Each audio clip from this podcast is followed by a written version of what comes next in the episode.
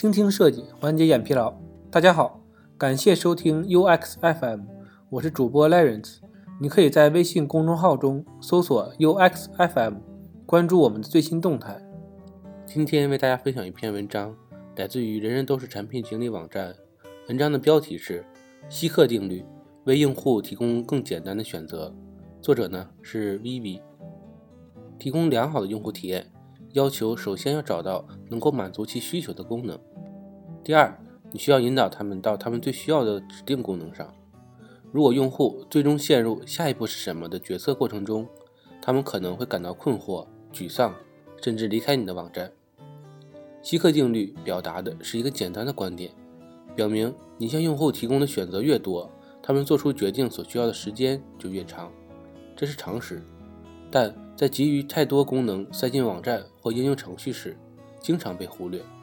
作为设计师呢，你将使用希克定律来检查你应该在网站上哪些部分提供多少功能，以及这将如何影响用户做出整体决策。那么，什么是希克定律呢？希克定律，或者叫海曼定律，是以英国和美国心理学家威廉·埃德蒙·希克和雷海曼的团队命名的。一九五二年，这一对开始研究存在的刺激数量与个体对任何给定刺激的反应时间之间的关系。正如你所期望那样，可供选择的刺激越多，用户决定与哪一个进行交互的时间呢就越长。受到选择轰炸的用户必须要花时间来理解和决定，这相当于加重了他们不想要的工作。希克定律的公式呢被定义为：Rt 等于 a 加 b log。two（ 括号 n，Rt 呢是反应时间，n 呢是存在的刺激数，a 和 b 是任意可测量的常数，取决于要被执行的任务和它被执行的条件。a 呢可能是在网上你为你岳母找到合适的礼物，b 呢可能是你与婆婆的视频聊天，并提醒你明天是她的生日。一般来说，希克定律的应用很简单，减少刺激的数量。并获得更快的决策过程，但规则有例外。例如，用户呢可能在看到刺激之前已经做出决定了。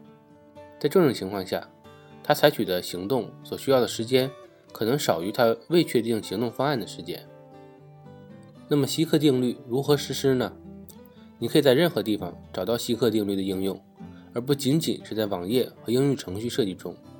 希克定律啊，确定了微波炉或洗衣机的控制数量。被称为 KISS，就是保持简洁和简单的设计原则。在二十世纪六十年代，因其在这方面有效性而得到认可。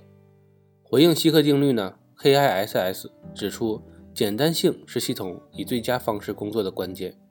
美国海军首先接受了 KISS 的原则，到二十世纪七十年代，在许多行业中普遍使用。在某些环境中，KISS 被翻译为 Keep it simple, stupid。希克定律呢，围绕着我们。当你去一家高端餐厅时，通常无论谁写过菜单，都会使用希克定律为你提供正确的选择。如果不是陷入决策过程，你就有可能与重要的公司和员工一起吃饭，看着上面的菜单，选择披萨，真是一项艰巨的工作。当然呢，设计师不会在设计中孤立地使用希克定律。我们始终呢与其他设计原则相结合，以使其有效运作。我们经常不得不与希克定律做出妥协，有时候呢无可避免复杂性。这就是为什么单反相机比智能手机上的相机拥有更多的控件和选项的原因。希克定律的目标呢，试图简化决策过程，而不是完全消除这个过程。在网页和应用程序设计中，与其他类型的产品设计一样，我们通常呢。会向用户提供多功能和选择，在这里，我们必须花时间思考如何引入这些。首页是您用户第一次看到您的网站，利用希克定律创造一种印象，这是一种创造或破裂的机会，因此最大限度地减少选择尤为重要。他们到达网站以全新的视角审查产品，因此了解这种差异，我们必须退后一步，看看我们将为用户提供什么。让他们决定下一步行动。优秀的设计师呢，尝试使用希克定律来尊重用户的时间，并确保高质量的用户体验。要在交互式的产品设计中有效地利用希克定律，你可以考虑以下因素：一呢是分类选择，你几乎可以在任何网站的导航中看到希克定律。如果您的菜单可以直接访问你网站中的每一个链接，那么你很快就会压垮访问者。如果亚马逊的菜单这样做，滚动菜单可能需要几个小时。突然间，搜索最后一分钟的生日礼物，或更换打印机墨盒，变成了压力感。令人高兴的是，设计师呢将菜单的类别分类到各个不同的级别中。随着用户的选择选项，这些会慢慢扩展。然后呢，新类别将用户带到他们想去的地方。对于高度复杂的站点，使用希克定律需要进一步实现选择。作为设计师，我们需要注意如何将一些小的离散的类别中，将导航项分散到整个设计中。这些有助于缩小信息的选择范围，而不会使用户太费劲。卡片分类方法非常适合查找你的用户更有意义的类别。你可以使用卡片分类来定义功能的分组以及这些类别的标签。在开始任何草绘或线框之前，你应该在项目的早期执行此操作。当您在设计过程中继续前进时，你可以使用眼动追踪来获得你网站的热图，这可以帮助你确定未来的设计变更可以进一步从希克定律中受益。热图显示用户最常查看的网站区域，也可以快速显示问题区域。第二项，模糊复杂性。如果你有一个复杂的过程，你可以使用希克定律合理化，只在屏幕上任何时间呈现该过程的特定部分。你可以将其分解为提示用户注册其电子邮件并创建密码，而不是将整个付款流程放在一个冗长复杂的表单中。然后呢，你可以为他们提供另一个带有购物车详细信息的屏幕，然后是另一个收货信息的屏幕等等。通过减少屏幕上的选项数量，付款流程交互变得更加友好，并且用户更有可能达到流程的最后，而不是放弃购物车。通过一些数据分析呢，我们也可以关注希克定律如何影响用户体验。以下呢是一些可用分析它的变量：一、网站停留时间。对于大多数网站来说，能吸引用户停留的地方是一个值得留心的地方。停留太少的时间地方，可能导致用户在没有购买或注册的情况下离开；停留太长的时间，他们可能会陷入信息消费，从而导致无法进行购买或注册。足够的时间和大多数将进行购买和注册的用户都会这样做。网站上线，你就可以开始衡量最佳停留的位置，并利用希克定律来增加或减少停留的平均时间。虽然简化决策可以延长在网站上花费的时间，但也可能会减少它。如果决策过程如此简单，以至于用户每次只需要付出少许努力就可以做出决定实现目标，那么他们就会像因为这一次看到太多选项、过于复杂的决策过程而选择离开的用户一样。第二个变量是页面浏览量，希克定律也会影响每个用户执行的页面查看数。如果导航菜单过于复杂，则页面查看的次数可能会低于为用户提供更好满足其需求的导航菜单。